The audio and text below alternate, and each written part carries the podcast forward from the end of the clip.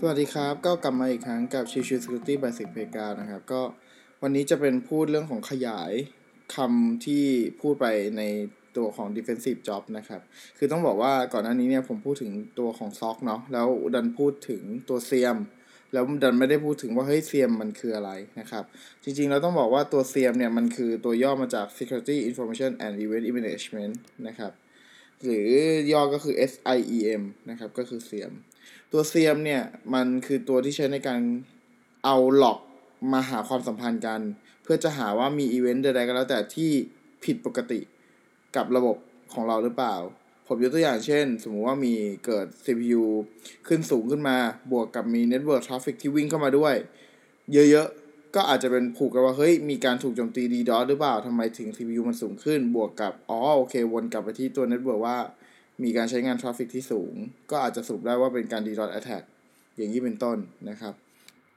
ตัว SIEM นะครับถูกใช้ใน SOC นะครับคือ Security Operation Center นะครับเพื่อหาความสัมพันธ์ของล็อกใดๆก็แล้วแต่แล้วก็ทำการแจ้งเตือนให้กับ Tier 1 นะครับบอกว่าเฮ้ยอันเนี้ยคือน่าจะเป็นเหตุการณ์ที่ผิดปกตินะครับโดยรูของ SIEM เองเนี่ยจะถูกสร้างขึ้นมาโดย Tier 2 กับ Tier 3 นะครับจะเป็นคนเขียนโดยปกติแล้วจะเป็นแบบนั้นนะครับดังนั้นเนี่ยมันจะกลายเป็นว่า Tier 2 ค่อนข้างจะต้องมีความรู้ระดับหนึ่งในเรื่องของการโจมตีต่างๆเพื่อจะปรับจูน SIEM ให้มีประสิทธิภาพมากขึ้นนะครับโดยอย่างที่ผมบอกไปแล้วว่า SIEM เนี่ยถูกใช้ใน SOC มานานมากนะครับแต่ประเด็นคือตัวของ SIEM เองเนี่ยก็ถูกพัฒนามามากเช่นกันคือณ ปัจจุบันตอนนี้เนี่ยมันจะไม่ใช่แค่เรื่องของการ correlate หลอกคือไม่ใช่เป็นการแค่หาความสัมพันธ์ของหลอกแต่จะเป็นเรื่องของการเอาข้อมูลอื่นๆใดๆก็แล้วแต่ที่มาผนวกกับล็อกด้วยผมยกตัวอย่างเช่นเรื่องของการเอาล็อกบวกกับตัวของ Threat Intelligence นะครับซึ่งเดี๋ยวผมจะมาอธิบายรายละเอียด Threat Intelligence เพิ่มเติมในเอพิโซดต่อไปแล้วกันมองง่ายๆว่าเหมือนกับเป็น resource เพื่อให้ดูว่าเฮ้ยมันมีพวกผู้โจมตีหรือพวกที่เป็น attacker จากไหนบ้างยังไงบ้างอยู่ในตัว resource ตรงนี้นะครับตัวของ Threat Intelligence ตัวเนี้ยจะเอามาผนวกกับตัวหลอกว่าเฮ้ยโอเคถ้ามีลักษณะของผู้โจมตีเป็นนาย A เข้ามานะแสดงว่าตัวหลอกเนี่ยถ้ามีหลอกใดๆก็แล้วแต่ที่มีนาย A เป็นต้นทางแสดงว่านั้นเป็นการโจมตีอย่างนี้เป็นต้นนะครับคือเป็นการเอาหลอกมาผนวกกับของข้อมูล data ใดๆมันจะไม่ใช่แค่เรื่องของการเอาหลอกด้วยกันเองมาพยายามหาความสัมพันธ์ละแต่จะเป็นการเอา resource ใดๆก็แล้วแต่ที่เป็นข้อมูลแหล่งข้อมูลนะครับมาผนวกกับตัวหลอกเพื่อให้หาว่าการโจมตีได้เร็วมากขึ้นนะครับ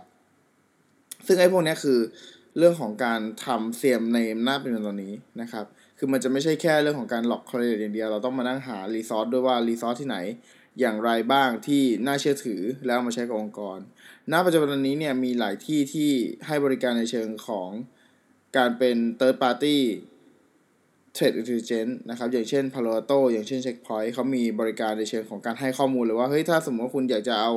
ข้อมูลเข้า SIEM เนี่ยเรามีบริการเลยนะคุณสามารถเอาไปใช้ได้เลยนะครับก็มีบริการแบบนี้เช่นกันโดยของตัว SIEM เองเนี่ยมันมีทั้งเสียตังค์และไม่เสียตังค์ผมยกตัวอย่างตัวเสียตังค์แล้วกันแล้วก็ตัวที่เป็นได้รับความนิยมสูงตอนนี้ก็คือตัวของ Splunk กับ ArcSight นะครับเป็นตัวที่ใช้ในการทำSIEM ที่ค่อนข้างจะได้รับความนิยมสูงมากนะครับแต่ก็ด้วยพอมันเป็นสูงมากแล้วด้วย engine ที่ค่อนข้างจะเยอะและทำอะไรได้หลากหลายมันก็จะแพงมากๆด้วยหลายล้านนะครับตัวต่อมาที่จะเป็นพูดถึงคือตัวที่ได้รับความนิยมในเชิงของ Open Source นะครับก็คือตัวที่เป็น ELK คือ Elasticsearch Logstash กับ Kibana นะครับ3ตัวรวมกันผมพูดเพิ่มเติมอีกลักษณะนิดนึงกับตัวของ ArcSight กับ Splunk แล้วกันนะครับเพื่อให้เวลาไม่เกินมากก็คือตัวของ ArcSight เนี่ยเขาถูกสร้างขึ้นมาเป็น SIEM โดยเฉพาะนะครับตั้งแต่ตอนต้นนะครับแต่ประเด็นสำคัญคือนอกเหนือจากเรื่องของการทำ correlate แล้วครับณ ปัจจุบันตอนนี้ที่สำคัญคือเรื่องของการทำ search นะครับตัว Splunk เนี่ยถูกเกิดขึ้นมาเป็น searcher คือตัวใช้ในการ search หลอกโดยเฉพาะแต่ว่านานวันเข้ามีความพยายามนำตัวของ Splunk ไปใช้เป็นใน SIEM มากขึ้นสุดท้ายมันเลยกลายเป็นว่าตัว Splunk เนี่ยก็มีการสร้างโมดูลสำหรับ SIEM ขึ้นมาโดยเฉพาะขึ้นมานะครับแต่ ArcSight ก็เห็นตลาดว่าเฮ้ย